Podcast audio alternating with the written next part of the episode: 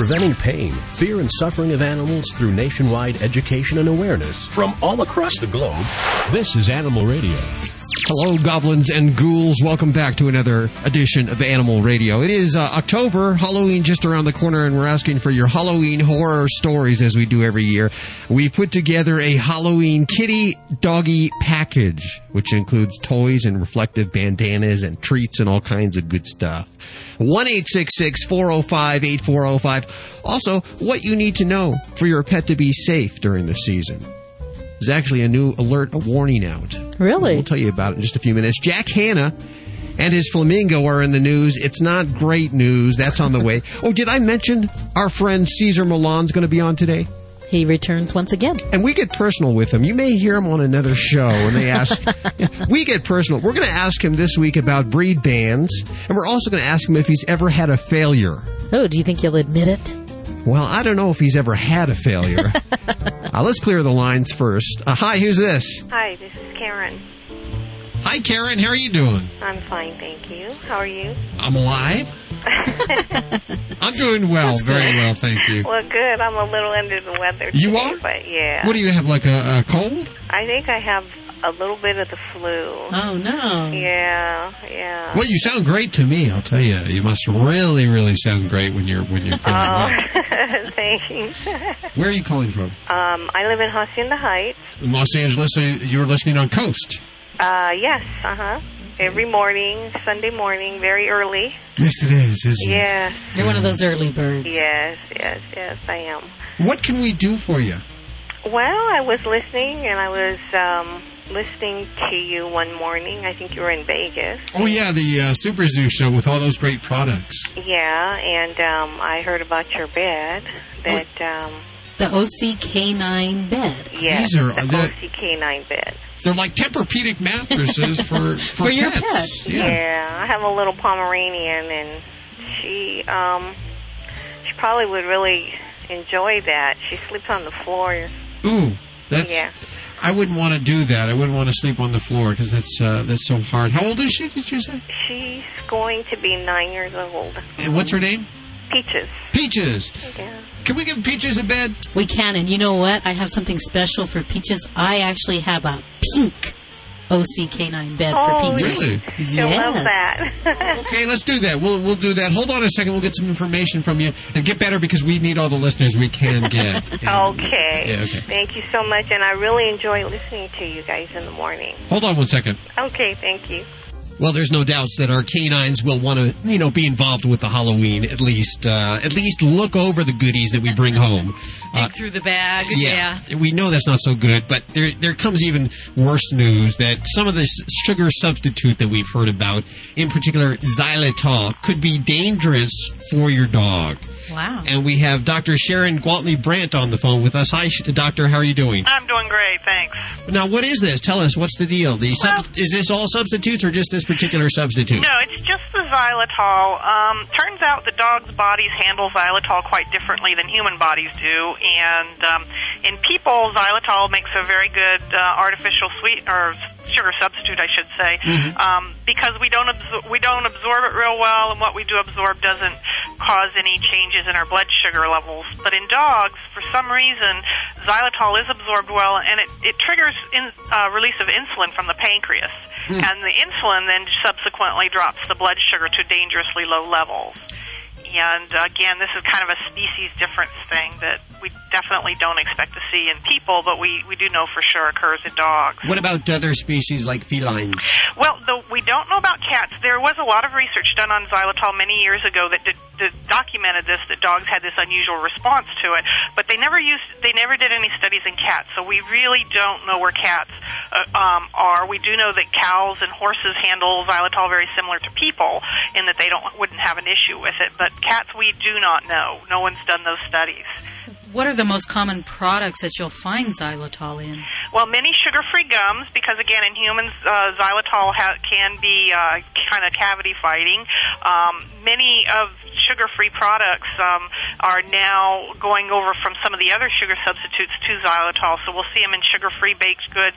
One of the things about xylitol is you can actually use it in baked goods, and many of the other sweeteners, um, if you try and use them, they'll break down during the baking process and lose their sweetening. So uh, that makes xylitol very popular. But probably the most common call we get is the sugar-free gums because many, many of them do contain xylitol. How much does it take for a dog to consume before it becomes life threatening? Well, it depends on the um, the let's say, for instance, the sugar-free gum. The amount of xylitol in it can vary quite considerably, but the sugar-free gums that contain 70% xylitol, it would only take two pieces of gum and about a uh, 20-pound dog before we'd start seeing significant and potentially life-threatening lowering of the blood sugar level. Are the effects reversible? Uh, well, yes, we get vet- get them into the veterinarian. The veterinarian can administer intravenous glu- to glucose to get their blood sugar level back up. Um, we have had a few dogs that um, have subsequently developed some very severe liver problems um, after ingesting the xylitol, and in that case, since we're still not sure exactly why that's happening, um, we're not real sure how to prevent that. But certainly, monitoring um, the liver during that time is very important to make sure we don't end up with some secondary liver problems. What are some of the signs or symptoms I should be looking for in my dog that he has ingested this? Okay. After they've ingested the xylitol, and again, depending on what what it was in. For instance, with the sugar-free gums, we find that we can sometimes see signs immediately, almost within 30 to 60 minutes, or sometimes the signs may be delayed several hours. And I think it's a, a matter of how much xylitol actually leaches out of the gum during that time. Um, so, but in situations where animals have eaten, say, baked goods baked with xylitol, we can see signs within 30 minutes, and those signs are uh, the animal will appear to become a little bit disoriented. They may appear weak. We'll start noticing some muscle tremors, and then if their blood sugar drops low enough, they can actually start to seizure. Wow. Is this something new? Um, it's well, like I said, they did the studies years ago to find out that there was this unusual. Um, Re, or a different reaction for dogs with the xylitol. Um, I think the reason we're just we've just recently in the past several years noticed it is that more and more products are having xylitol included in them.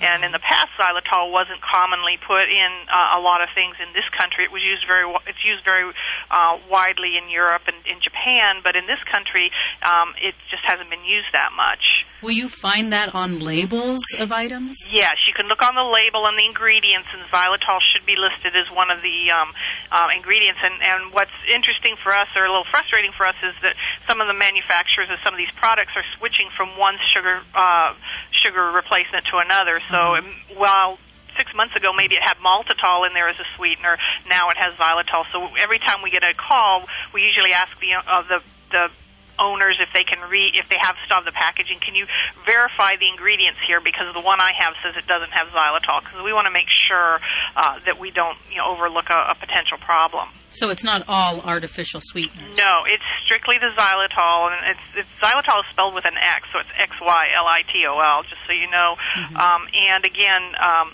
it is it's the only sugar substitute that we know has any problems in dogs you say that you see a bunch of cases like this. How many have you seen? Well, um, we've had basically the question is how many have we had calls on where we've actually had clinical signs? Um, how, how, serious is the problem? Um, it can p- potentially be life threatening we have had dogs that have died okay. either in seizures or subsequently from liver damage. Um, probably overall as far as symptomatic animals this year we've had well over 100 cases called into the poison control center. Uh, do you see more of this around hol- halloween and the holidays with all the baking and things going on uh, you know, I don't know that we've actually looked at that. In general, our calls on baked goods and such do go up around the holidays. You know, from about the middle to end of October and through all the way through Christmas. This this leads me to my next question. Yeah. I want to bake something that I can eat myself that I can share with my dog. Mm-hmm. What are some of the best sweeteners still to use that we can use with our dog? I know there's chocolate substitutes like what is it, carob? carob. Uh-huh. Yeah. Well, in general, I guess I don't. I don't actually um, encourage a lot of feeding of sweetened sweetened products to dogs. They probably do better without the sugar, but sure. certainly sugar is fine. Um, any of the other artificial sweeteners would not be a problem. We just do want to stay away from the xylitol. Um, and uh, as far as using chocolate substitutes. I don't want to do anything that gives my dog an impression that chocolate is okay to eat because okay. chocolate can be so dangerous in dogs. And if, if we develop a taste for it, they'll go out actively searching for it. Mm. and that could be a problem when someone sends you a package of um, of chocolates in, wrapped up for Christmas, Sure. and you stick it under the Christmas tree, and you have no idea there's chocolate in there, but your dog sure does. Dr. Sharon Gwaltney Brant joining us. Thank you so much for uh, this important news. You're very welcome. You're listening to Animal Radio. You can learn more about today's guest at animalradio.com. Log on, learn more.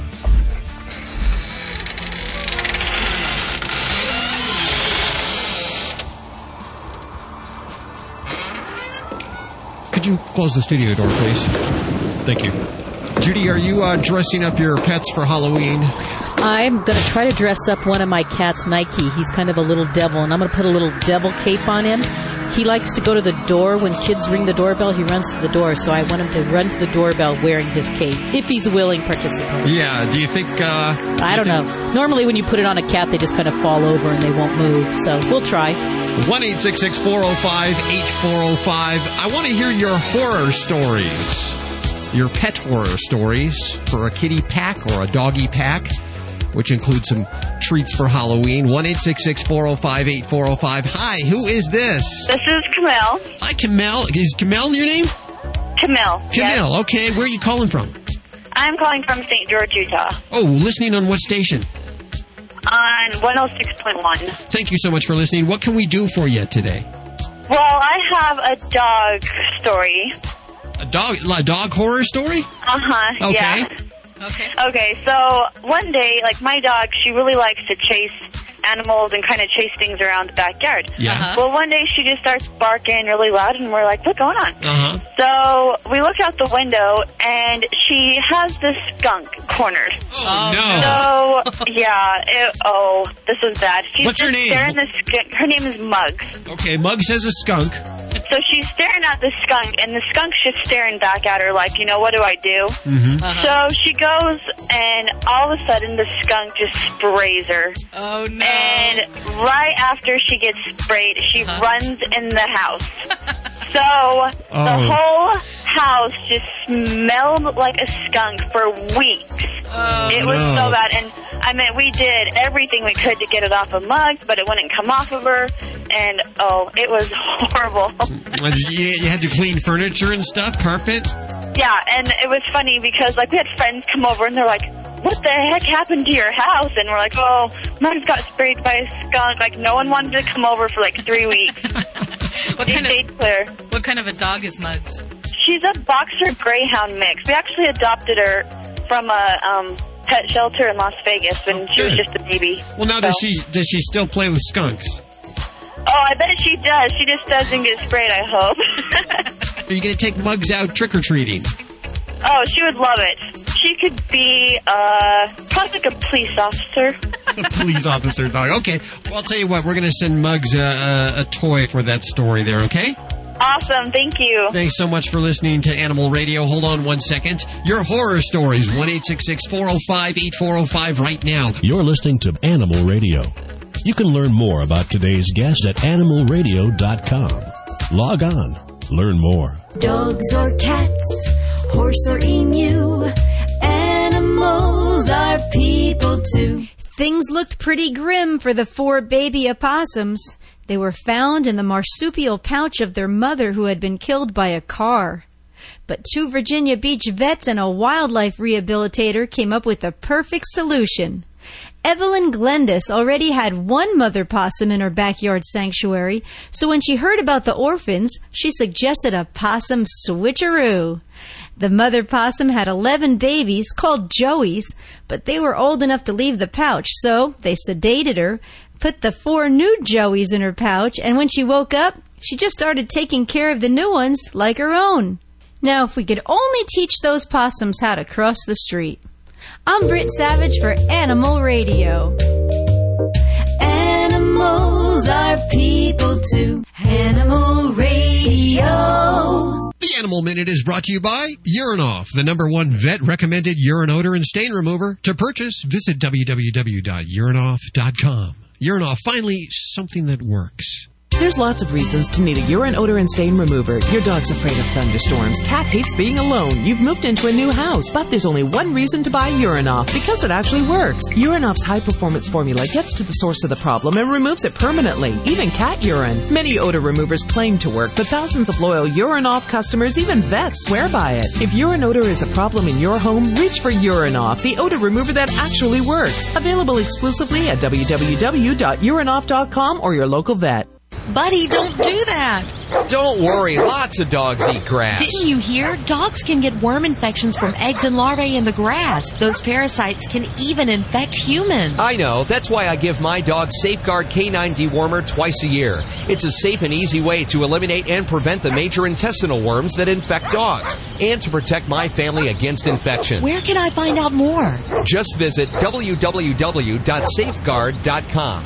That's S A F E hyphen G U A R D dot com. Did you see the paper? They mentioned cloning animals for food. Seriously? I thought cloning was still pretty experimental. It is. Most of the animals die or are born with some sort of health defect. So why is the FDA going to approve it? I don't know. It's upsetting that the FDA seems to be ignoring scientific evidence that animals in cloning suffer. And, the FDA says that it won't even label cloned foods. That's outrageous. Yeah, and we could be eating meat or drinking milk from cloned animals and not even know it. Is there anything we can do to stop this? You can. Contact the American Anti-Vivisection Society at www.endanimalcloning.org to learn more about the problems with animal cloning and to help keep cloned food off grocery store shelves. Cloning animals for food is not just about food safety. Animal suffering and other ethical issues have been ignored for too long and must be considered. To learn more, visit www.endanimalcloning.org. Just because we can clone animals for food doesn't mean we should.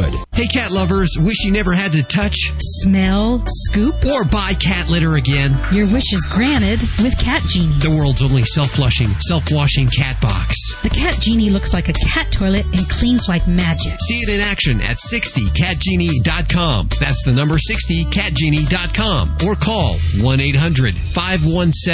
1-800-517-4289. That's 1-800-517-4289. Cat Genie is totally litter free. Okay, cats need to dig and cover. So Cat Genie uses permanent washable granules that never need changing. To cats, Cat Genie fills and acts like a clean litter box. See it in action at 60catgenie.com. That's the number 60catgenie.com or call 1-800-517-4289. That's 1-800-517-4289.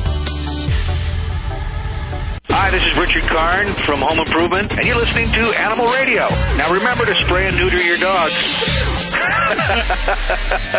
it's a good idea to spray and neuter your animals.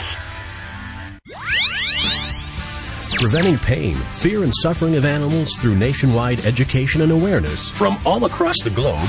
This is Animal Radio. 1 405 8405. Hi, who's this? This is Audrey. Hi, Audrey. How are you doing? Well, fine, thank you. And how's everyone there today? Oh, well, you know, it's a very beautiful sunny day here. I wish that I wasn't inside, actually. It would oh, be rather. I... How about where you are? Where are you? Well, I'm in Los Angeles. Uh-huh. And it's beautiful, probably low 80s, high 90s. Wow. It's been kind of hot there recently. Yeah, no, yeah, it was 94 yesterday, so I think it's less. Probably about 89 today. Mm. Something is happening to the to the Earth, Judy. I'll tell you that right now. Yes, temperatures are Into strange. Audrey, what can we do for you? Well, we have a Boston Terrier that we've only had about a month, and she's been a crate dog. Um, uh, and then now that she's living a normal life, she sleeps in her crate at night, but she, um, you know, has a part of the house for running during the day and has a little doggy door and goes outside. Well, when they first, when we first got her, she, we took her for walks and she'd do her business and everything, but then when we got the doggy door in, when she would poop, she eats it, and we didn't know what to do about that. That's uh, I know I've I've listened to Animal Radio before, and I've heard Judy say that's pica. Is that, pica? You're very good. It's pica. See, I listen. It's called Uh-huh. P-I-C-A, and it's the eating of objects that are it's not the quite appropriate food substance. Dogs do this, cats do this. Uh, sometimes dogs eat their poop, they eat rocks, they eat dirt. Have you had the dog checked out by your veterinarian to make sure that there's nothing going on with the dog? Well, uh, when we first got it, we got the well check Uh-huh. and uh, gave it a blood test and everything, and everything was fine. You know what? There usually is nothing wrong with the dog. They're usually very healthy. Some vets think it's like an obsessive compulsive disorder. Some people say the animal could be bored and is looking for attention. Uh, there's a variety of reasons. Some veterinarians will even prescribe an antidepressant medication for the dog.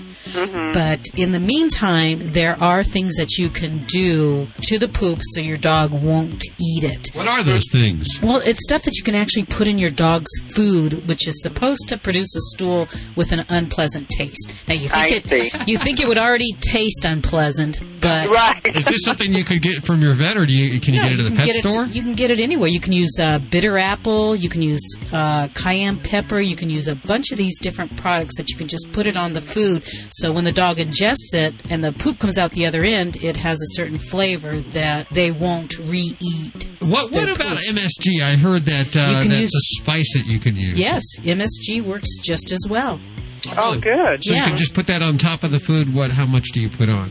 Uh, I don't know. I would check with my veterinarian. I guess it would depend upon the size of yeah. the dog. Yes. Just kind of as a precautionary thing is have your vet do a fecal examination about every 6 to 12 months. You want to go ahead and check their feces and make sure that your dog's not being exposed to any uh, intestinal parasites or roundworms that can get into your dog by eating feces on contaminated soil. So, Right. Yeah. And in the meantime, they are still working on a cure for pica. I know that we've had calls about dogs that eat kitty litter, eat out of Oh, the kitty yes. litter. So it's not uncommon. Uh, but uh, your doctor should be at least notified, Right. alerted, and find out. Make sure that everything's okay, and he'll have probably ideas of his own there. All right. What's your dog's name? Bambina. Bambina. and can we send Bambina some dog toys? Oh, yes, we'd love that. Okay, we will do that. Hold on one second so we can get some information from you. 1 405 8405. This is an Animal Radio News Update made possible by the Simple Solution Natural line of 100% biodegradable pet care products. Conservationist Jack Hanna and his flamingo stuck in an airport turnstile. I'm Hal Abrams. Animal expert Jack Hanna and an 11 month old flamingo became trapped while trying to squeeze through a security turnstile at a Columbus airport. It took firefighters to finally get the flamingo out. Jack Hanna, a frequent guest on nationally televised talk shows and, of course, animal radio, was returning from a zoo fundraiser with a mongoose, a small leopard, and a flamingo. The entourage arrived at the Ohio State University airport just after midnight Sunday to find the terminal closed. The only way to leave the tarmac was through a 10 foot tall metal turnstile with several horizontal bars. Not the easiest exit to squeeze through when you're traveling with boxed up animals, Hanna said. He said he was stuck like a worm. My eyes were as big as grapefruits. Hanna eventually squirmed free, leaving the flamingo still wedged inside and everyone else trapped on the tarmac. He then walked to a nearby fire station for help. It took three firefighters to hoist the flamingo's crate up out of the turnstile. Hanna joked the next time he flies through the airport, the biggest animal he'll bring is a gerbil. Get more Animal Radio news at animalradio.com. This has been an Animal Radio News Update brought to you by the Simple Solution Natural line of 100% biodegradable pet care products. Get more at animalradio.com. Earth conscious consumers have an eco friendly choice in pet care. The Simple Solution Natural line of 100% all natural pet products, 100% biodegradable training pads, biodegradable even by California standards. They'll biodegrade faster than an orange peel. Also, Simple Solution Natural Pet Stain and Odor Remover, a great alternative to harsh chemicals found in traditional household cleaners. Simple Solution Natural, based on a way of life. Find Simple Solution at Petco, PetSmart, or your local pet retailer. Preventing pain, fear, and suffering of animals through nationwide education and awareness from all across the globe. This is Animal Radio. You know, Judy, some people say that it was the TV show. Some people say it was the best selling book, but I'm pretty sure that it was Animal Radio that launched Cesar Millan's career. Oh, no doubt about it. And, uh, you know, we got to call him up, give him heck for it, okay? Okay. Uh, dial that line. I think it's ringing. Hello. Hi, Cesar. Hey guys. How you doing? Good. Let's see. It's been about a year since. I love Animal Radio. I know. I know. We have you on all the time. You're, Oh, thank you. You're a regular. Thank you, guys. And uh, it seems like this is your fourth time on, and it coincides with your fourth season, of course, on the National Geographic Channel. Yes. And uh, what's new for this season, by the way? Can you give us a little tease? Absolutely. I, I'm, what I'm going to tell you is going to be more, more of everything. It's 35 new episodes, first of all. Okay. I'm very excited about it. So it's more than 100 dogs that I get to rehabilitate. Of course, train the owners.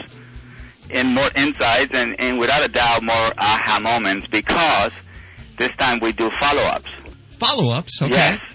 You know, four, three to four times coming back to the person so so they can really get it because a lot of people you know wanted to know. So what happens? You know, what happened when you leave? Well, there he is. That's, I'm giving my, my audience what they want and definitely responding to that. Now, when you return, do you have to do any uh, a- additional training? When I return to the owners? Yes. No, but that time they know it's not the story that I'm looking for. I'm just what you know what we need to be. You know, th- in the beginning, is they want to give you the story. You know, this is what happened to the dog. Blah blah blah. The dog is so honest. You know, I'm aggressive. She's frustrated. So let's get to that. And, you know, so once the owner realizes it's not really about the past or the future, it's about the now, and that's when we start creating transformation. And a lot of people, you know, needs the coaching to remind them, okay, who you are as energy right now, which is the whole point of the book, the second book, Be the Pack Leader. Do you find that they fall back into the old habits and go back to let the dog run their lives?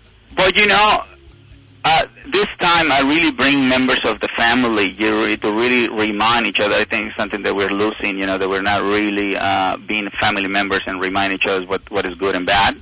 And so hopefully they don't they don't uh, you know go back to to themselves uh, to you know to their old self because you know the motivation is to have a balanced dog and that's what they that's what they send you know emails or write letters and send me the tapes you know. I want help. I already hired seven different trainers and nobody has come out with this strategy. Okay fine. So that means you know you hit in rock bottom. And sometimes people that, that hit rock bottom really work harder than anybody else.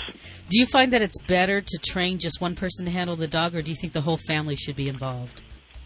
you know dogs are pack oriented so if you study dogs they all participate in raising puppies and they're all participated in keeping the you know keeping the pack together. So I rather have a family that work together for the benefit of a dog, and and the dog will work for everybody the same way. So you know, it's, it's the dog will not get the, disconnected of who's the pack leader, who's not the pack leader.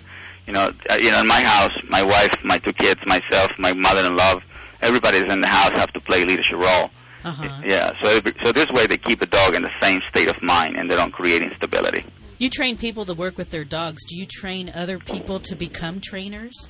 That's my that's my future goal. Actually, we uh, I'm going to open dog psychology centers around the country because I, I think dogs don't have a specific place where the owners can come and practice the fulfillment necessary. You know what I mean? Uh, there is dog parks, but you know, a dog park doesn't really uh, create the balance that people are looking for because you can't bring an aggressive dog to a dog park. You know, so what what should what what can you do for an aggressive dog? There is really no places. So that's what I want to create. ne- You know, starting next year, dog psychology centers, areas where you can come and learn to walk walk with a pack. And if you have a sheep herding dog, after the, walking with the pack, then you go and practice what the what the breed needs. And after that, then you can take your dog to the dog park. But that time he's going to become submissive, so we're not going to experience any fights. Your client list is uh, very impressive. Uh, one of the clients is the Grogan family of Marley and Me, the, Yes. the book. What what were you doing over there? Well, there was they were actually repeating the same mistake. It's just it created a different side effect. You know, their their new dog was actually attacking uh, uh, members of of the family because they have chickens as as member of the family. And you know, Labradors retrieve things. They don't really go and kill things. But when they're not being challenged, they can go back into a predator state.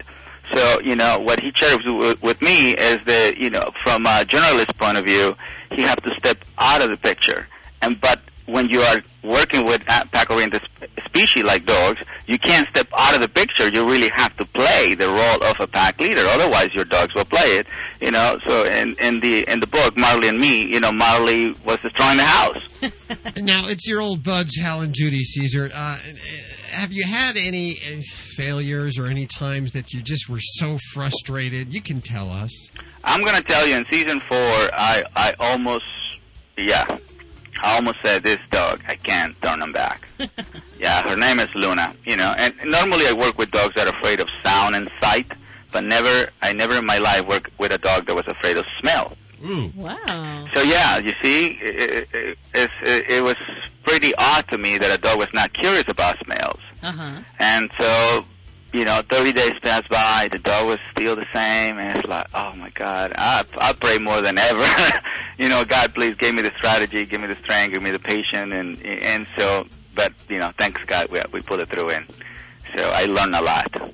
Sometimes it takes strength, doesn't it? Yes, you can't lose your faith. Sometimes, you know, uh, to me and my belief, God is testing you. you know, and and challenge always make you grow. So I really grow a lot in that aspect. And you know, Luna really taught me about.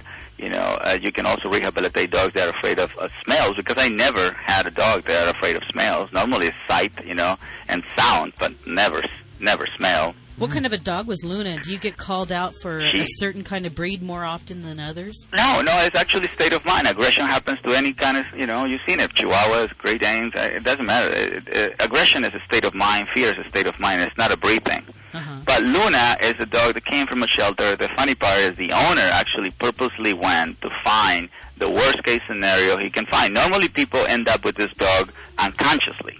You know, they fall in love with a dog that they feel sorry. Uh-huh. But this guy went and looked for the worst case scenario, and he did found it. you know what I mean?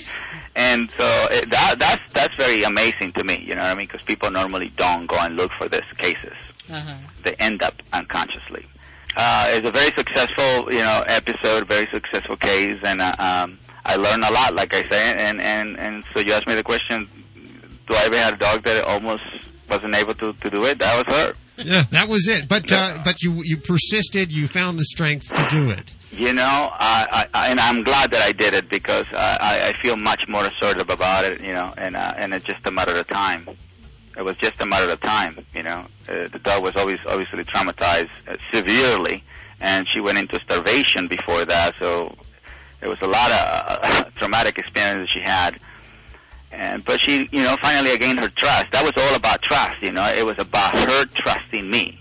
But at the at the end, I have to trust myself all the way because obviously I never had a case like that. So it, it gave me, you know, I, I I take it that way. I take it okay. I I need to work more on trusting. Mhm. We're with Cesar Millan, the new book, Be the Pack Leader, of course, a, a new season of Dog Whisper on the National Geographic Channel. A lot of news recently about dog maulings and breed ban legislation. In Michigan, uh, I believe the latest place where there's been some children that have been mauled. A lot of people are pointing towards the breed. Do you feel that is the case? No, absolutely not. I mean, it's, it's unfair to to to judge a a a dog or a breed in this case because there is no knowledge behind instinct. It's all reaction. You know, Petey from the Little Rascal is a pit bull. He became an actor.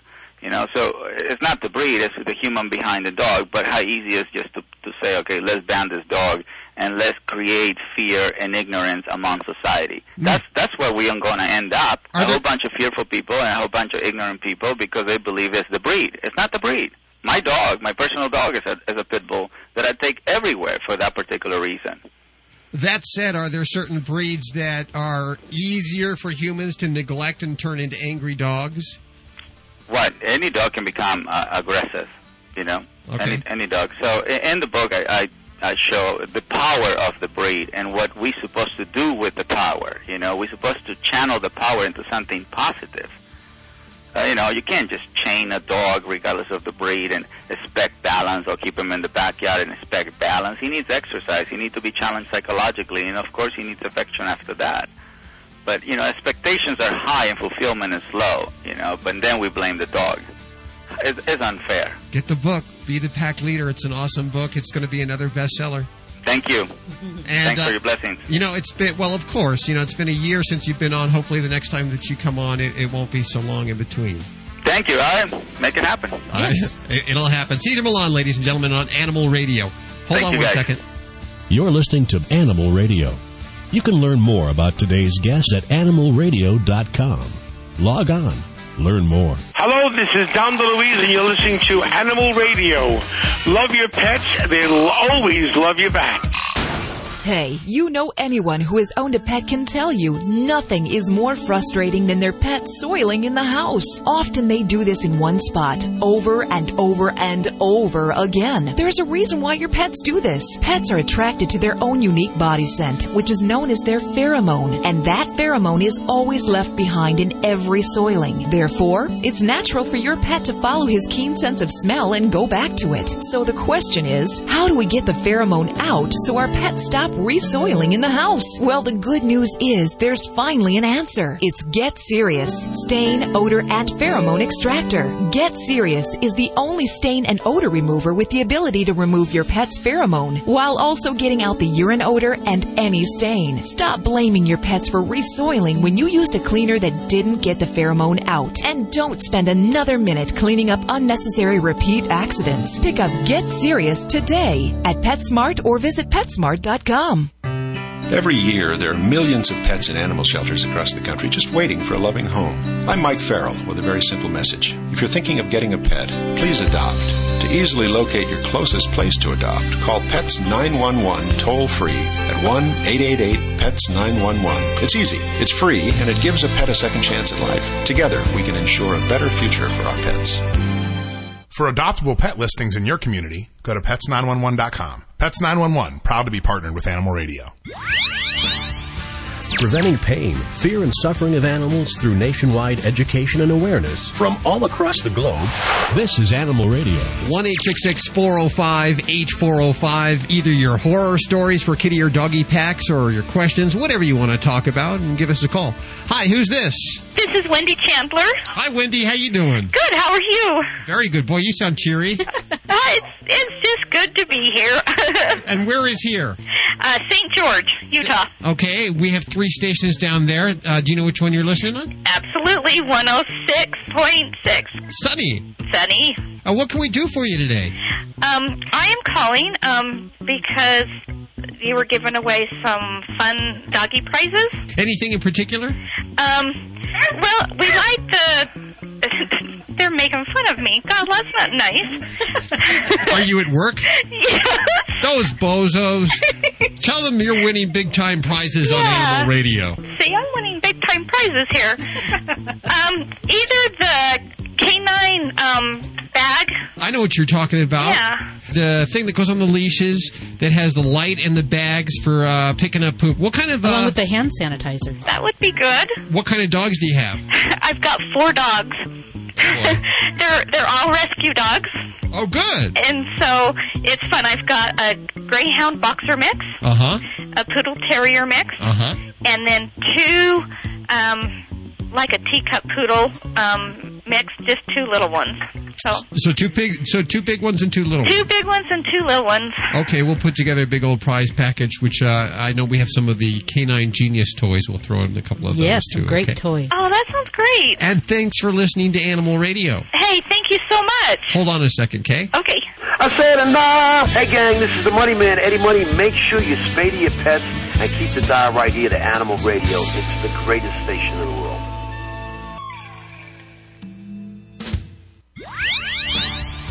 Preventing pain, fear, and suffering of animals through nationwide education and awareness from all across the globe. This is Animal Radio. And Judy's just informed me that we have two more Halloween kitty packs and doggy packs. We're going to get more in next week. Is that right? That's right. And of course, we're looking for your horror stories all month long. So if you don't call in today, you can call in next week or the following week. 1 405 8405. Ah. Who's this?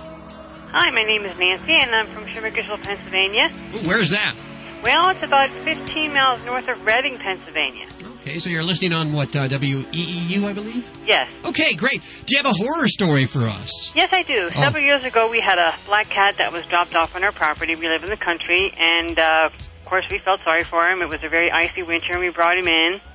And little did we know he would change our lives for the time that we had him. He was very nosy, very investigative. Oh, they do that, don't they? Yes, they do. Uh, we have another red cat, which is older, and she didn't really like his presence, so he was the domineering cat. At the time, they were allowed to roam through the house, and uh, we have a shower and a set of her down in the in the basement. Um, and he decided one day he was going to scoot somehow in between the wall and the floor, uh, underneath the frame of the shower Oh, stall. no. And we're, I'm thinking, oh my gosh, how did he get in there? Well, he got himself wedged in there and he couldn't get out. So my mm. sister was here and I'm like panicking, thinking, well, he can't back up and he's moaning and groaning and, you know, doing the whole nine yards. And I'm panicking. I'm thinking, we're going to have to rip this shower stall out to get this cat mm. out of mm. between the wall and the floor. So uh, she said, no, just calm down. You know, she's talking to me, and I'm trying to get him to come out, and I grabbed his leg, you know, and tugged a little bit, and he wouldn't come. So finally, uh, I'm thinking I got to call 911 or something, the fire company. To, you know, well, I didn't really know what to do. Never had an incident like this before. Scared the living daylights out of me because he was he wanted to get out, but he couldn't. Yeah. So I don't know if he. I don't know how he got in there. Why? Why did they get in and they can't get back out? Uh, we have one of those cats here, a studio cat, that, that goes one way without thinking about how they're going to get out of it. I don't know. So, uh, did you call the fire department? No, I didn't. I just pulled on his tail and pulled on his back leg gently. Uh-huh. And I, I don't know if he just exhaled or just relaxed or whatever. But I was able to get him out, and needless to say, he was uh, full of shower debris that was accumulated for several years. No. And yeah, and then I had to clean him up and everything. But uh, that was very. Um, Did you block off that spot? So, he was no longer allowed in the area. yeah, I, okay, I get it. Is he still around these days? No, he isn't. We had to put him down. Okay. Uh, do you have any cats right now? We have a, a red and white one, and she's uh, actually 15 years old. Really? Okay. What's her name? Cinnamon. 15 years old, so you've been a slave to the kitty litter, have you not? Yes, I have, and she just uh, he was really uh, he was just a mess. When we had him, he just c- get out of the box and fling his paws all over the place, and, and she gets out of the paws. She's a lot more. She's a lot neater than he was, uh, but it's amazing how when you bring a stray in or just another cat, when you have an older cat, they she regressed, and as soon as he was gone, she just blossomed, and now Oh, she's wow. a yapper and a lovey-dovey and uh, queen of the house. Hold on one second right now so we can get some information from you, okay? Th- thank you. 1 405 8405 is the number. Hi, everybody. I'm Dr. Jim Humphries for Animal Radio. From springtime through the late fall, many people are subject to seasonal allergies. But pets are not the only ones. For our dogs and cats, these same seasons bring intense itching and discomfort. And our pets get their own hay fever.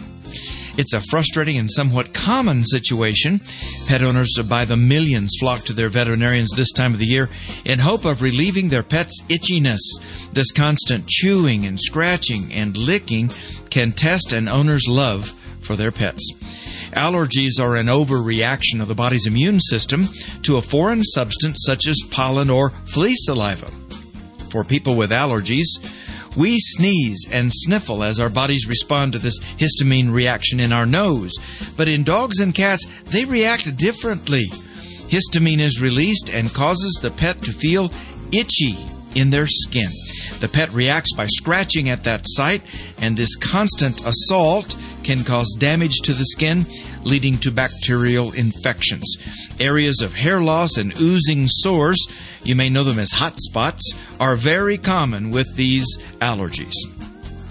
Fleas are found to be the real reason for pets' itchiness in many, many cases. However, the pet who is truly allergic to fleas will often appear to have no fleas at all. These pets are the ultimate flea catchers, doing everything in their power to bite or scratch the discomfort from the flea away. The flea saliva is what sets them off, though, and it's hard to remove that. Once the flea bites the pet and the saliva is in the skin, the itchiness starts. Allergies to airborne substances like pollen and mold spores are another reason for pets to itch. Known as atopy, it affects many pets from the springtime straight through until the fall. This condition can be inherited in certain breeds.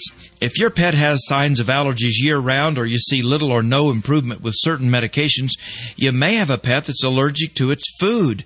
Contrary to popular belief, food allergies take time to develop. Most pets who develop food allergies have been eating the offending food for many years. In some mild cases, the itchiness can be treated with antihistamines or even steroids for a short period of time. However, pet owners need to be aware that allergies are not a condition that can be cured. The good news, though, is that we can manage them well with a team effort from both you, the pet owner, and the veterinary team. Utilizing diagnostic tests such as blood tests and even skin allergy testing, veterinarians can often find ways to reduce their pet's discomfort. In some cases, your family veterinarian may refer you to a veterinary dermatologist. But in all cases, you, the pet owner, are a vital part of the treatment team. Allergies are not only the most frequent reason for a trip to the veterinarian, but also the biggest reason for pet owners becoming frustrated with their pets. Working with your veterinary team to identify what's causing your pet's symptoms will help keep your four legged family members right where they need to be in your lap with you. For the Veterinary News Network at myvnn.com, I'm Dr. Jim Humphries reporting for Animal Radio. Thanks, Doc. We want your horror stories all week long. 1 405 8405. Your horror pet stories, hopefully with good endings for big prizes. That's all we have time for this hour. Remember, you can get lots more streaming online 24 7 at animalradio.com or on any cell phone. Simply text animal to 27627. And remember, if you get a pet, please spay or neuter. And if it happens to be a cat, don't declaw. And always adopt from your local shelter. I'm Judy Francis. I'm Hal Abrams. Have a great week. This is Animal Radio Network. Hey, animal thrill seekers. The following hour of Animal Radio was originally broadcast April 2006. And we had a lot of fun making it. We hope you have a lot of fun listening. Preventing pain, fear, and suffering of animals through nationwide education and awareness from all across the globe. This is Animal Radio. Where are my notes? okay, here they are. Can't find anything on that desk Well, of yours. there's a lot going on today, okay? America's number one pet talk. I'll tell you why. Animal Radio is America's number one pet talk. It's guests like Joan Embrey. She'll be joining us today. Also, we're talking about your overweight pet. Those pudgy pooches and fat cats. Yeah, you know, if you put two of them in a room together, one of them statistically is probably overweight. This could be your pet. It can lead to diabetes and all kinds of sicknesses. Uh, also, today from NBC's Biggest Loser, Jillian Michaels. She's the she was the trainer on NBC's Biggest. Yeah, that had all the people losing wet, weight. Yeah. How do you tell if your dog or cat is overweight? You know, I have a, a way that I can tell if my cats are overweight. It's I don't know if I can say it on air. Sure. But, but my thing is, if they can um, reach their bottoms, clean their bottoms, then they they're not overweight. If You they mean if they can lick themselves? Yes, if they can go that far, then they're not overweight. But if they can't reach themselves, Then they're overweight. Then they're overweight. Well, I don't know if that's the clinical. We'll find out today, okay? Jillian Michaels, is she, I believe she's actually on hold right now. I, I think she can hear everything we're saying. Dude, is this radio station on heroin? I don't know. Hi, Jillian. Hey. How you doing? I'm good, thanks. How are you? Very good. We have Jillian Michaels on the phone, of course, from uh, The Biggest Loser, NBC's biggest. It did pretty well, didn't it? Yeah, it did great. So, what are you doing these days? I understand that uh, things aren't all great at home. That maybe there's a pudge, pudgy pet at home. Ah, well, okay. Ex pudgy pet. Okay, ex pudgy pet. Yeah, because he's he's lost one pound. And, but look, dude, he's an he was an eleven pound dog. Okay. So uh, you know he's lost one pound. We're on our way to eight pounds. Okay. And um, you know we're we're taking the problem of pet obesity, you know, by the horns, and Baxter and I are forging ahead and leading the way on the Hill's National 2006 Pet Fit Challenge. Okay, how can you tell, first of all, if your pet is okay, a little overweight? Oh, come on, dude. It doesn't take a brain surgeon. You know, you look at the dog, you look at the dog or the cat, and usually it's like, you know, they'll they'll have like the rolls. Truthfully, with with the, what I've been told and what my vet told me is that if you can't see sort of that little indentation in their waist, Yes. They're fat. They're fat. They- yeah, if you they- stand over them and you look down and you don't see any. Yeah, curves. if you look sort of at their back and it's it's just there's no indentation Uh-huh. where their ribs end, then you know you've got you've got some issues. So they're not they're not getting their exercise, which probably means that you're sitting on the couch too, and you're probably a little overweight too, huh? If the if the dog's overweight, maybe you're overweight, right? You know, that that's definitely one part of it, but you know, if you look at somebody like me, you know, I, I definitely was sort of you know, having this weird catharsis with the dog where it was like I, I was like, if I can't have it, you can. And mommy's gonna live through you. And you know, you, you feed your dog all these things that, you know, salmon pieces, a turkey burger. And it's like you think that to them, you know, you're saying, "Mommy loves you. Mommy's giving you all these treats," and what you're really doing is, you know, you're killing them. So okay, the 2006 National Pet Fit Challenge. What what is this? Well, okay. Um, well, the first thing you need to do, by the way, is, is check with your vet to make sure that your pet can begin working out and exercising. And, Okay. Yeah, because they might just need to go on the diet first, which that's what Baxter's doing. Is he's on a Hill's prescription diet RD. And Baxter is your Chihuahua, right? Yeah, Baxter's my Chihuahua. And um, we put- 13 pound Chihuahua. he's a, he's a he's a, the my friends all used to say that he was an elephant in a chihuahua suit. Okay. but he's not anymore. Okay. Yeah, no, he's very he's becoming very svelte. Okay, so we need to go to our vet, check and make sure that uh, this is okay to do, right? Yes, and then when you get to go ahead, because they might need to go on the diet first. Okay. And then what you need to do is go to www.petfit.com, and you can sign up your cat or dog, and then there are regional finals, and the winner of the regional finals gets to come to New York, Oh. where Baxter and I, of course, are going to be one of the judges. Okay. And, uh, you know, Baxter's going to be ripped, so he, he's telling all the other dogs and cats out there to bring it. Okay. Yeah, he's he's setting the bar, and um, and then of course the winning cat and dog will get an all expenses paid vacation. Where? I'm not sure. We're talking about Telluride, Colorado, right now, Okay, that's a very beautiful place. Being a Colorado boy myself. and you can take your uh, your dog hiking, and you know the whole bit. It's very it's very exciting, actually. Okay, so what's the website? One more time, we go and we check with our vet, and then if we we can do it, he gives us the a okay. We go to the website, and we sign up, right? Well, exactly. You sign up, but probably the first thing you really want to do is get them on the food. It's Sure. Hill's Prescription Diet RD because it's all about what we feed them. Now, That's what if somebody wins? What, what if somebody wins with another food? That's that's the question. Let's say they're on a Impossible. completely different diet. Can they win? Impossible. Okay. What are the deadlines? I'm not entirely sure, though, I've got to be honest with you, but you can find it all out on petfit.com. Well, you don't want to put them on a crash diet and do this within a few weeks or anything. No, that like would be crazy. Yeah. No, you can only, I'm telling you, there's only one way to do it, and it's, it's doing it, checking with your vet, getting them on the, the food. The food is like, it's high fiber and low calorie. It's just, it's fascinating because it's just the same with people. It's like, you put people on high fiber, low calorie diets, you know, you work them out, you, you have them consult their doctor. I mean, it's just, it's just like you would do with yourself. So how can someone who's a fitness guru like yourself have a pudgy pooch? Didn't you notice it? I did notice it. and it was, you know, we thought it was funny. We thought it was cute. And, you know, my friends all called him Fat Baxter. And it was like, okay, whatever. And, and, um, and the thing of it is like, look, you know, when you're, when you're a human being and you're overweight, people, you know, you feel ostracized. But when you're a dog and you're overweight, it's like all the other dogs look at you and they're like, that dude has it good.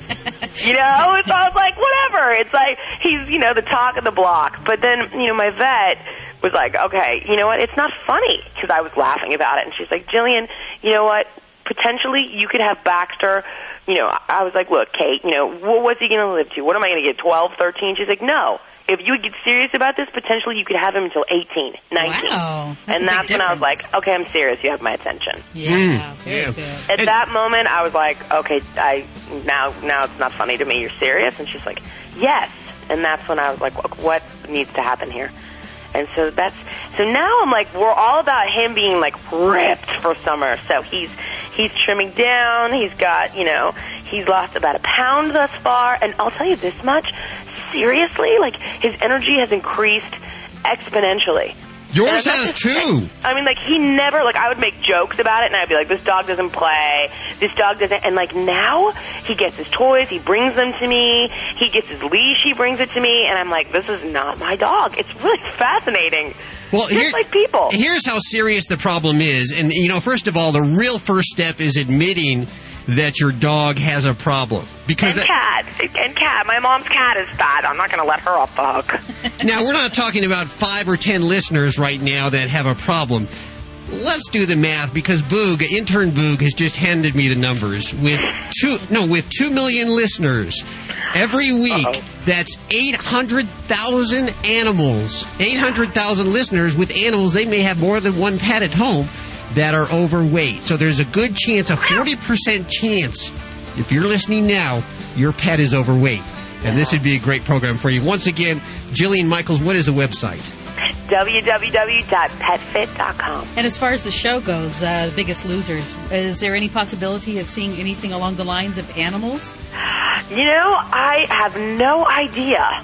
I don't. I don't. You, you don't. You don't take part in the creative process behind the NBC. Uh, the, No, I'm afraid not. well, give them give, give them that idea, and they might. Uh, they might. You know, they'll say this Jillian girl. Well, I'll know. tell you. You know, I had brought Baxter on the Family Show, Yes. and they cut him out.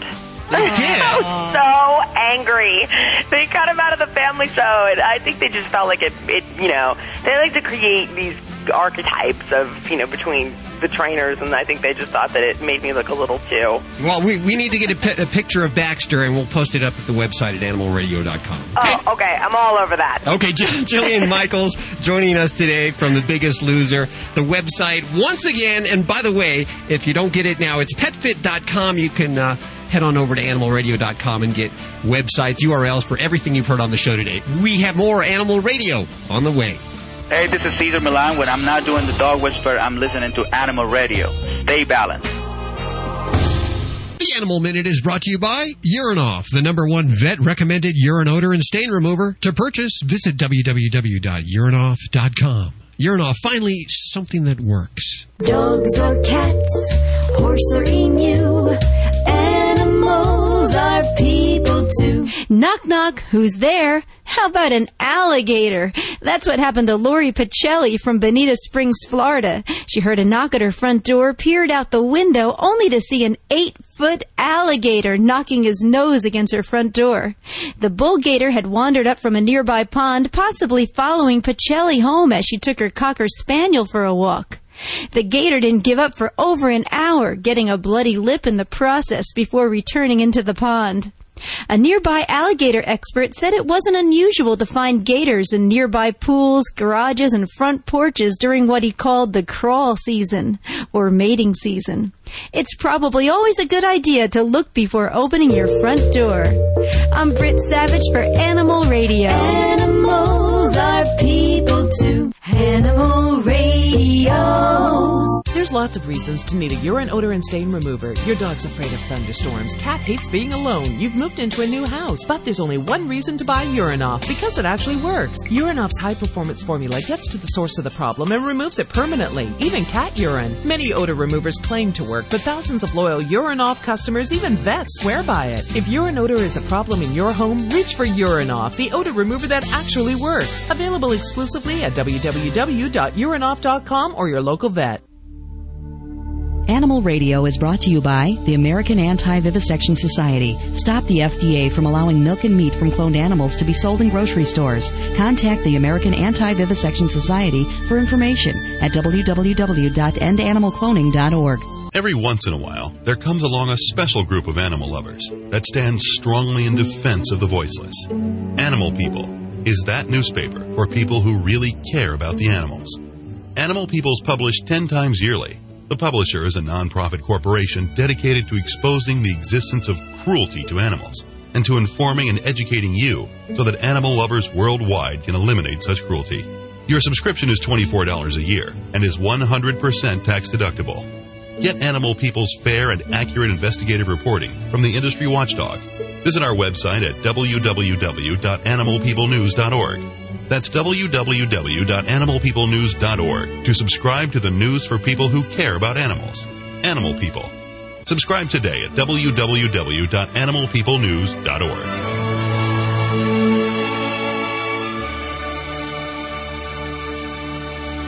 Did you know that dogs can get worm infections just by eating grass and that those same parasites can also infect humans? Protect your dog and your family by deworming your dog twice a year with Safeguard Canine Dewormer. For more information, visit www.safe-guard.com. That's S-A-F-E-G-U-A-R-D.com. Hey, animal thrill seekers. The following hour of Animal Radio was originally broadcast April 2006. And we had a lot of fun making it. We hope you have a lot of fun listening. Preventing pain, fear, and suffering of animals through nationwide education and awareness from all across the globe. This is Animal Radio. Well, you don't have to go very far to find the latest in uh, diet fads, uh, the latest diet, whether it be the South Beach diet, whether it. Atkins, there's just so many of them. out and there. everybody claims each one works. But here's one that I'm going to personally recommend uh, because I believe it does work. Patty Lawson is joining us. Uh, Patty, how are you doing? Hey, I'm doing great. Where are we calling you today? You're calling me in Charleston, West Virginia. Okay, right there on the uh, West Virginia side of Charleston, right? Absolutely. Okay. Hey, listen, uh, you you you obviously have a, a very close friend in your life, I do, and her name is Sadie. and you got her at the end of a relationship. I did. Um, actually, several months after the end of the relationship, I took my time wallowing in my misery first. Uh-huh. Of course. And uh, then um, when spring came, I decided, can I lay on the couch forever? No, of course not. Uh, or do I need to get up and rejoin the human race? And I got up and. And it was the sun was shining, and I went up to PetSmart because I knew uh, the Putnam Animal Shelter brought dogs there on weekends, Uh-huh. and I had decided that I wanted some company. Wow. And uh, what kind of dog is Sadie? She had a Cocker Spaniel mom and a German Shepherd dad. And she has the beautiful Cocker Spaniel fur and ears, but she has very long German Shepherd legs, and I call them fashion model legs, and she's very pretty. And she came to you at a, at, at a time that you really needed her. I needed her very badly, but after I got her, I didn't want her.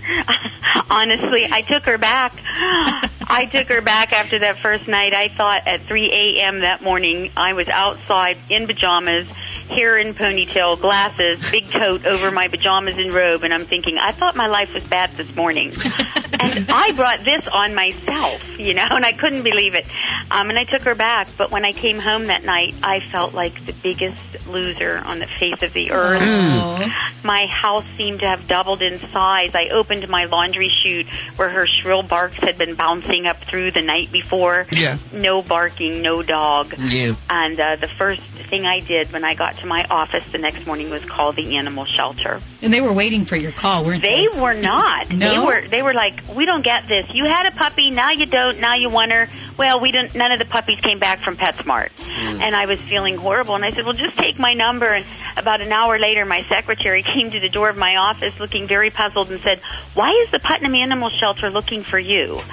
And um, this, it turns out that the woman at that was the adoption coordinator at PetSmart knew more than all of us combined. I think she said she felt that this dog was meant for me Uh-huh. and took her home with her for the night.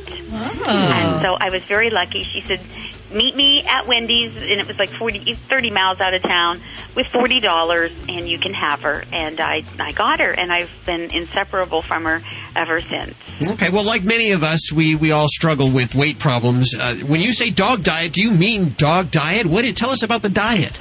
Actually, the dog diet. I went to work one day and I'd had Sadie three weeks, and I, unbeknownst to me, um, one day I decided to get weighed, and I had lost eight pounds. Mhm. Wow. And I'm a person who got weighed morning, noon, night, sometimes in the middle of the night. So for three weeks, I had not been on the scale because I was so busy with this little puppy. Uh-huh. And I lost eight pounds, and I thought, wow, what's happening? Well, first of all, I had changed eating a lot of things because the vet said I couldn't give her my food. And I knew things that were bad for me certainly would be bad for a dog, like pizza and french fries and hamburgers. And things that were noisy, she came running to the kitchen, so there went the potato chips. Because I don't know anyone who can open a potato chip bag quietly. Mm-hmm. So I had changed a lot of what I was eating. I was eating quiet foods and foods that didn't smell good, like cottage cheese, and I was making a lot of black bean, cold black bean burritos, and things, hard boiled eggs. And I also got active. There's no laying on the couch all day when you have a puppy. No, there uh-huh. isn't. And my exercise as a chronic dieter had always been associated with the word endurance. Come home, change clothes, go out, walk real fast four miles, get it done, come home. Right. Not so with Sadie. It became enjoyable. Before I knew it, I had had a good time. Some running, some fast walking, some strolling, and I was a half mile from my house. And I was doing that three times a day, which added up to three miles. You're an inactive person and overweight. You start walking three miles every day, Mhm. You change. Wow, do you lend Sadie out? I do not. But you, you did the, chronicle this whole thing so that uh, others can uh, take advantage of the dog diet. You uh, have a brand new book, which is what is the book's name? The book is The Dog Diet and Memoir. Oh. What my dog taught me about shedding pounds, licking stress, and getting a new leash on life. Okay, give us a couple of the uh, the tips that you included in the book. Well, one of the things I said is that dogs get us off the couch and on the sidewalk, and that if something isn't good for you, it isn't good for your dog. I share my food with her, Mhm. and um, I have a whole list of foods that are good for dogs and you. One staple that I, I eat a lot of chicken, and when I make my dinner, I make an extra piece for the next day. So you have a cold piece of chicken that you can add to your salad because the basis of my diet is the salad box Uh-huh. filled with fresh vegetables and salad that you make your meal from and add some protein to.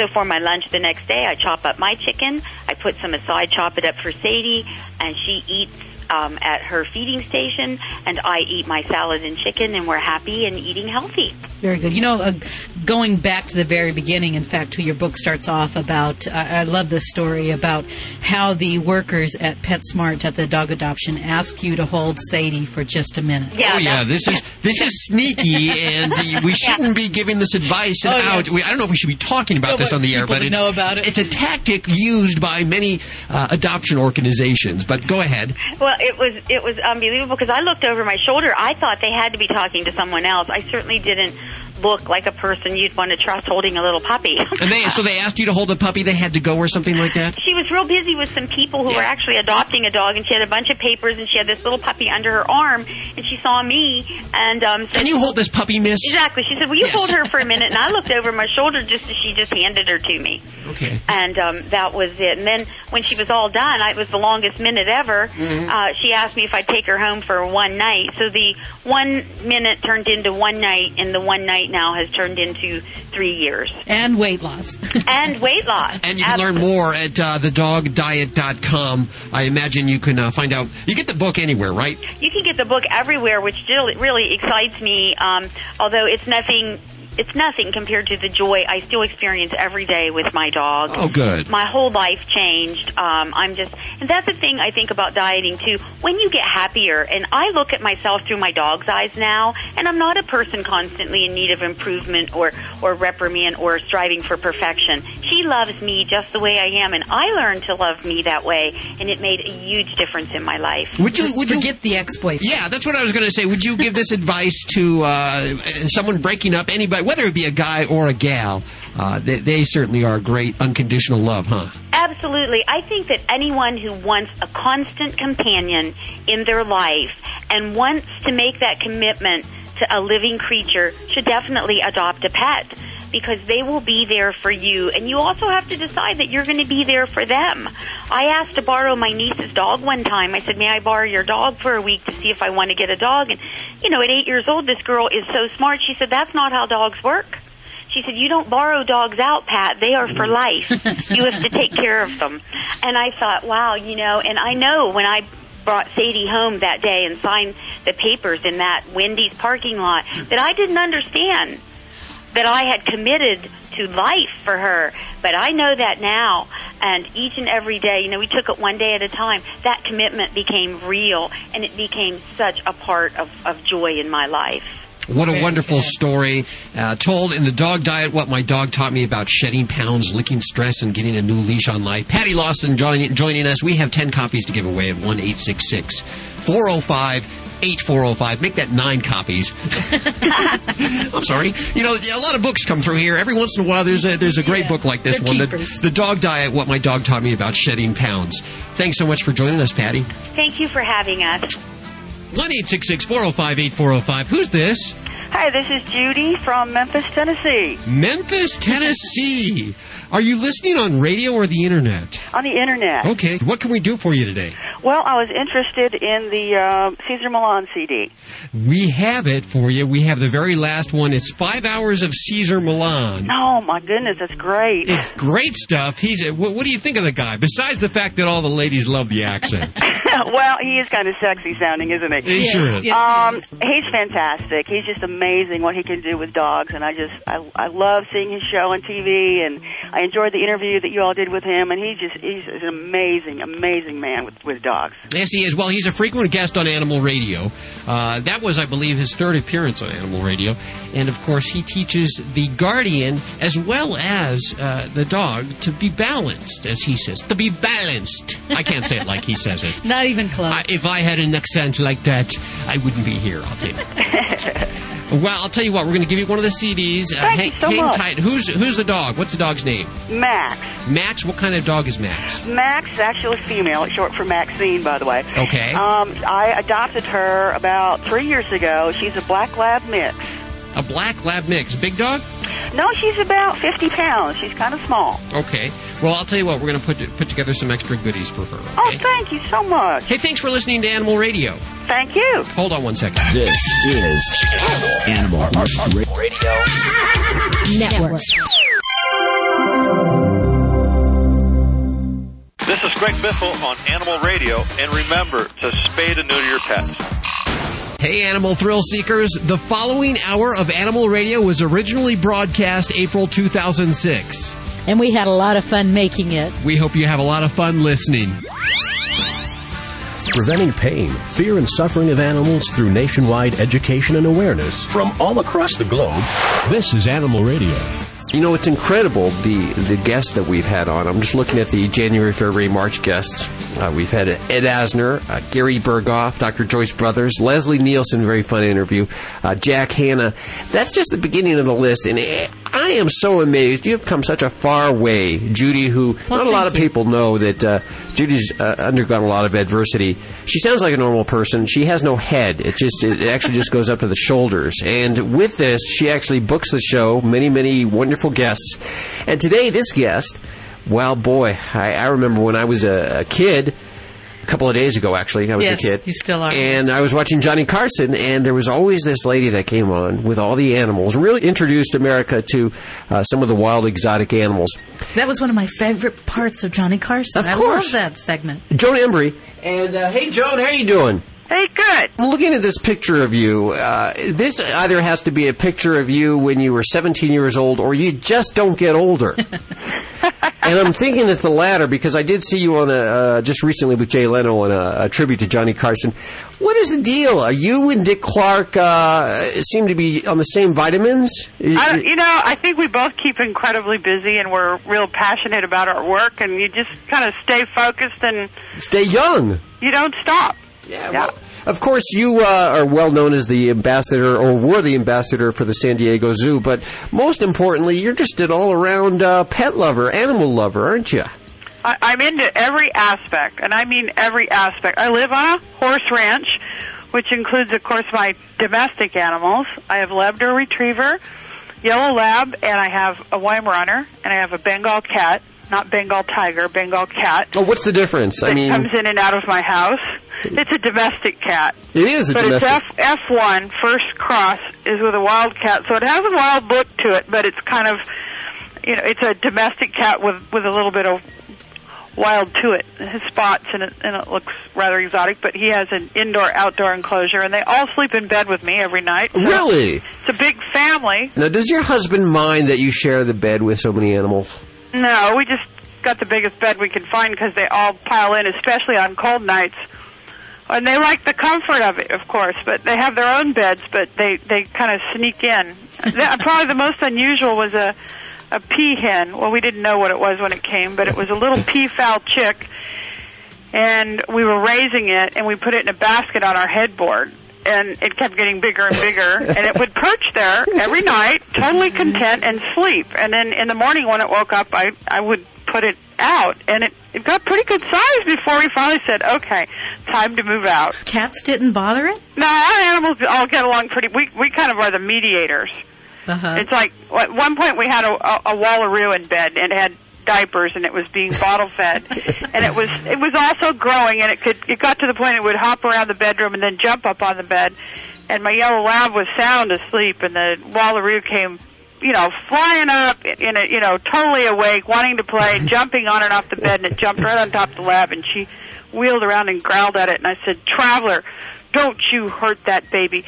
And, you know, she kind of cowed down, and the Wallaroo came over and grabbed a hold of her and thumped her with his back feet about three times before she knew what hit her, and from then on, he had complete, you know, control of the whole situation. How many animals are on your uh, your uh, ranch? We have 30 exotics, um, what I call my wildlife ambassadors, that we use for educational programs about the environment. We have, I have a champion Brahma bull, wow. uh, Dexter steer, a llama, uh, about a 700 pound Duroc sow, a Hampshire sheep. These are animals that I bought from the 4-H kids who now lobby every year for me to buy their animals because they know that they live forever on my ranch. So I'm I'm involved in every aspect of animals. Was it true that uh, people drop off animals at your ranch?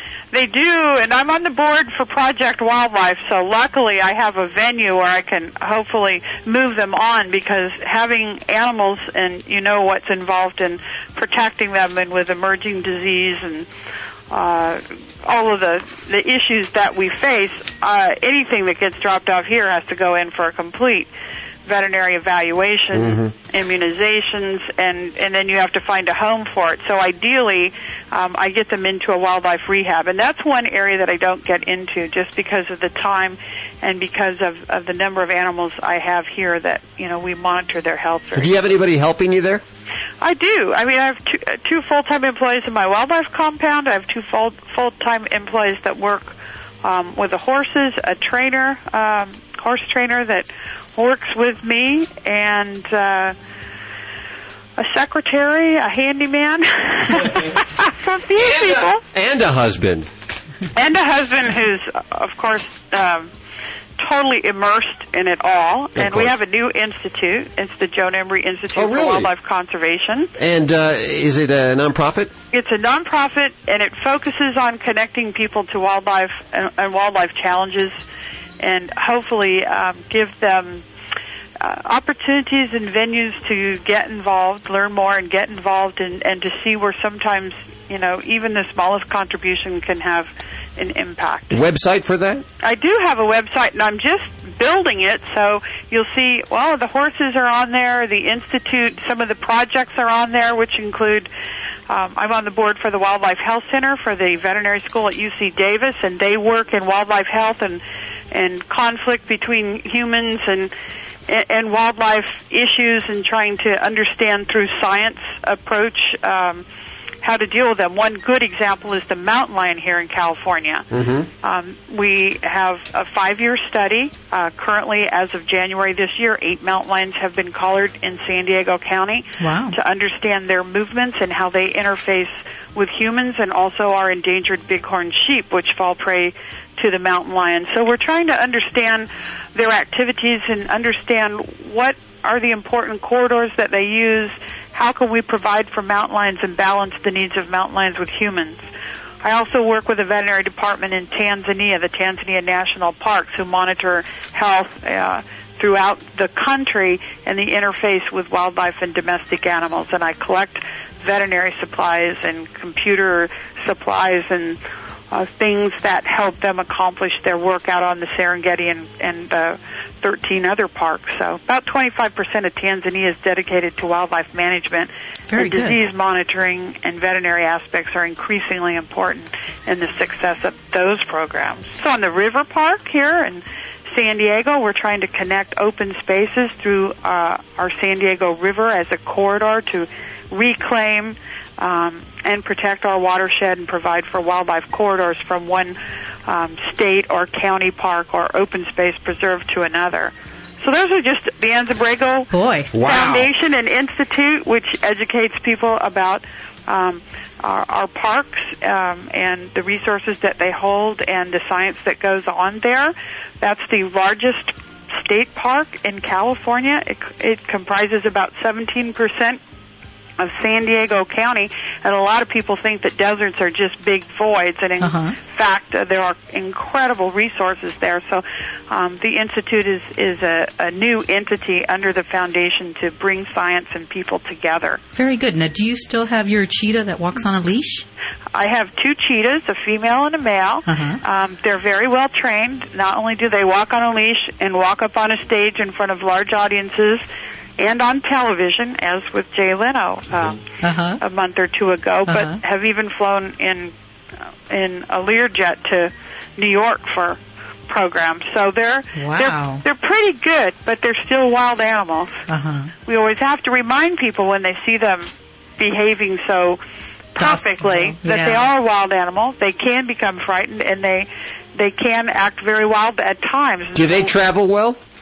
Uh, the cheetah travels very well. We start them very young. Uh, we crate train them just as you you know would your your dog.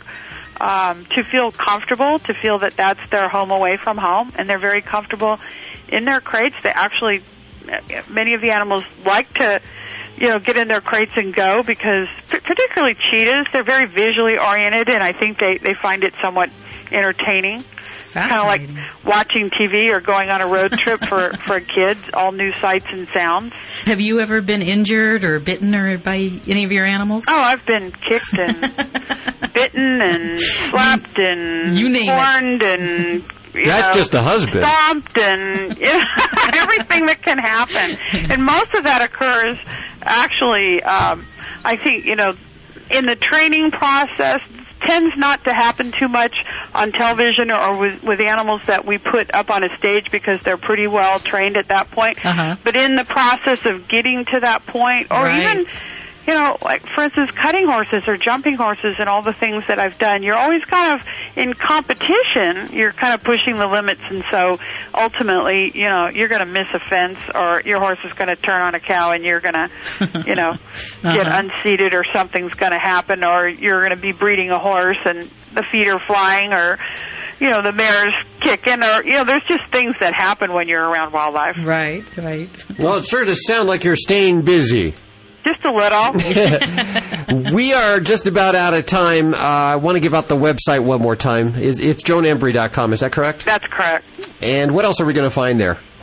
Well, okay, you're, you're gonna. I have some of my horses up on the site. I have my wildlife ambassadors. Uh, a little bit about we're, we're putting together a newsletter right now. What we've been doing since the first of the year. I think we've got the Rose Parade on there. uh, We have uh, some television pictures with Johnny Carson and Jay Leno. And uh, what else do we see? We have the ranch, and we have uh, some of the top projects that I'm working with, and links to all of the websites for everything from the Anza-Borrego Foundation, EnviroVet, uh, uh, Wildlife Health Center, so that you can just move on to all sorts of venues. Well, you keep coming back on Jay Leno because I love watching it and I love when you're on. I think that's the, one of the best parts of the show is when you bring your animals out there. Television is very challenging, but it gives us the opportunity to reach large numbers of people. Uh-huh. And so um, it also takes animals that are on television right into people's living rooms and bedrooms and with the cameras they have today, I mean, you know, it's they can get close-up shots that are incredible. It's a great opportunity to showcase if If somebody wants to help you out, they don't have money, but they want to volunteer or learn a little more about what you, what you're doing. Do you do you uh, accept volunteers? Actually, we're just starting um, our program for that, so I, I would love to have people kind of sign on or let me know their uh, level of interest, and they can just email me, and uh, we'll we're kind of putting together a group so we can start that process. There you go. If Okay, me and Hal will be there next month. I'm just heading out now to get on a helicopter to go uh, photograph our backcountry for the uh, for my website. So you'll see what I pick up today on helicopter as soon as we can get it online. Very exciting. Wow. Joan, please keep in touch. Oh, thank you. Hi, this is Annemarie Lucas from Animal Precinct and the ASPCA. And when I'm not out busting bad guys for abusing animals, I am home listening to Animal Radio. Did you know that dogs can get worm infections just from eating grass and that those same parasites can also infect humans? Ew, gross. worms. Thank goodness there's a safe and easy way to eliminate and prevent the major worms that infect dogs. Safeguard Canine Dewormer. Just sprinkle it on your dog's food twice a year. And that's it? Yep. For more information, visit www.safe-guard.com. That's S-A-F-E-G-U-A-R-D.com. It's the best way I know to protect my dog and my family against intestinal worm infections. Animal Radio is brought to you by Get Serious, a stain and pheromone remover so easy to use, even men can do it. Hey, hey wait a minute. Don't take any more excuses, women. It's time to get serious. Get Serious is available at PetSmart and online at GetSeriousProducts.com. Hi, this is Nancy Cartwright, the voice of Bart Simpson, and you're listening to Animal Radio. Don't have a cow, man. Did you see the paper? They mentioned cloning animals for food. Seriously? I thought cloning was still pretty experimental. It is. Most of the animals die or are born with some sort of health defect. So why is the FDA going to approve it? I don't know. It's upsetting that the FDA seems to be ignoring scientific evidence that animals in cloning suffer. And, the FDA says that it won't even label cloned foods. That's outrageous. Yeah, and we could be eating meat or drinking milk from cloned animals and not even know it. Is there anything we can do to stop this? You can. Contact the American Anti-Vivisection Society at www.endanimalcloning.org to learn more about the problems with animal cloning and to help keep cloned food off grocery store shelves. Cloning animals for food is not just about food safety. Animal suffering and other ethical issues have been ignored for too long and must be considered. To learn more, visit www.endanimalcloning.org. Just because we can clone animals for food doesn't mean we should. Hi, I'm Jay Mohr, and as a sports fan, I can tell you there's nothing quite better than spending a day in the park playing catch with a beautiful lady. Like Shirley, my dog. Listen, adopt a pet. They are the most loyal companions you will ever have. Visit pets911.com or call 1 888 PETS 911. Hooray! For more information, go to pets911.com. Proud to be a partner of Animal Radio. Preventing pain, fear, and suffering of animals through nationwide education and awareness from all across the globe. This is Animal Radio. 1 405 8405. It's toll free. You can call, you can complain, you can uh, give us kudos too. Questions about your pet preferable. Anything you want, call us. Hi, who's this? Hi, my name's Janet. Hey, Janet, how you doing? I'm doing okay. Where are you calling from? Denver, Colorado. Denver, Colorado. And we were just there for the uh, big uh, pet friendly tour, Canine Rehabil- Yes. Rehabilitation Center. Were you there? I was not. Oh, I'm sorry. I don't know if they could fix my dog. oh, what? Oh, really? Uh, what needs to be rehabilitated in your dog? Mm, my dog has gas. Oh, yeah. You know, we oh. do hear about that a lot. I'm not kidding. I mean, this is this will make your retinas bleed. And you're blaming it on the dog, and it really is the dog this time. It is the dog. It's me and the dog in the house. I know when I fart. what kind of diet is your dog on? Uh, he's on the raw diet. The raw diet. Okay, Judy, what it, what Well, that that's good because that's mostly protein. Uh, when you buy the pet foods at the store, it's mostly grain and corn products that they use for fillers, and they don't digest really well in their system, and that can cause a little flatulence. But that's for the for the, the store bought stuff. The right? store bought stuff, yes. So if you're feeding him a high quality food, you know he's getting a lot of protein, and he still has gas, then we need to work on another solution. May I ask? And actually, there is something you can do. If uh, upgrading your dog's diet to a better food doesn't help, you can add a teaspoon, only a teaspoon, at every meal of low fat yogurt. Of Get yogurt? out. Yes. There's bacteria cultures in yogurt reduce the internal gas. So if you add just a little bit at every meal. Does that work for humans? I, I'm just wondering. what about Beano? Can you use Beano? I've heard people say Actually, they. you can. You can use some of the products, but very be very careful on the dosage and stuff that you give your pets. Well, I love the yogurt idea. I, I eat a lot of yogurt, and I make yogurt once a week. You really? So you make your own yogurt? Yeah, homegrown yogurt. How do yeah. you make yogurt? Oh, you know, I'll send you a postcard. so you can share your yogurt with your dog and see if that takes care of the problem. so, really, you think he'll eat it? Oh, they love it. Oh, good. Yeah, and uh, another thing, I don't know if you give your dog any table scraps. Uh, table scraps are not good. Some human foods uh, dogs don't digest very well. I I I know that, and and I and I would like to be able to say that I don't give my dog table scraps. Oh, everybody does. Everybody you should does. See him when he looks at me eating a big fat juicy hamburger, and he gives me that look like, oh, no one loves me, please. and uh, who am I to resist? And also be very careful uh, with dairy products. If you give your dog dairy products, some dogs are actually lactose intolerant. Well, isn't yogurt a dairy product? Yeah. Well, not. I guess with the cultures, it's a little different from just regular dairy products. And tell me again how much to add? A teaspoon at every meal. like a teaspoon is like it, this is a big dog. It's a small, yeah, that's a small amount for a big dog. Okay, so a teaspoon and a half. Let's upgrade it a little. Yeah, just start low and work your way up. And well, can I work my way up? I mean, if he loves it, I'm thinking it's got to be good for him. I would think so. I don't think it'll do him any harm. And, and, and as far as I understand, flatulence is actually a sign that things are working pretty good. Is, is that true? I don't know that answer, but uh, okay. But anyways, if all else fails, if you try that and it still doesn't work, I think it's time to take him to your vet for a checkup. Oh God. Okay, we hate the vet. Sorry. Eh. You know, there, there's always that thing with with those darn anal glands. so. oh, you mean? Oh yeah. So let's not go there. Yeah, so that's that's just like a last alternative if, if nothing else works. And you know, I know you know, make sure it is the dog because Hal blames the cats in the studio. So Oh, so well, it I, I have a cat. Yeah, so- I doubt it though. They're healthy because, cats. You know, she's a delicate flower. must be a female. yes. Janet calling from Denver. Thanks so much for calling today. My pleasure. Thank you for your help. Time has flown by again. Woohoo! I want to thank Joan Embrey. I, uh, she's a great guest. I love watching her on Leno. I hope to see more of her. That's why I hate it when this is only radio. You couldn't see see the, the animals of Joan Embrey. Also want to thank NBC's Biggest Loser trainer, Jillian Michaels, for coming on and having a little fun with us today. Yeah, that- must be hard for her to admit that she does all this human training and she has a fat Pudgy dog. yeah. Yes. Remember, you can get all links to everything you heard today at animalradio.com. And also remember, 24 hours a day, 7 days a week, you can hear fresh animal programming at animalradio.com. That's a lot. That sure is. You- if you like joy, you can get a whole hour every weeknight at animalradio.com. All the latest news, Rayanne Cumulos, uh, the celebrities, some archives. It's just a great place to be. And if you can't be around an internet connection, but you have a cell phone, we're on any cell phone in America, any provider. That's amazing. All you have to do is go on over to mynbn.com, type in your phone number, and you're registered free to listen to Animal Radio anytime you want, anywhere from your cell phone.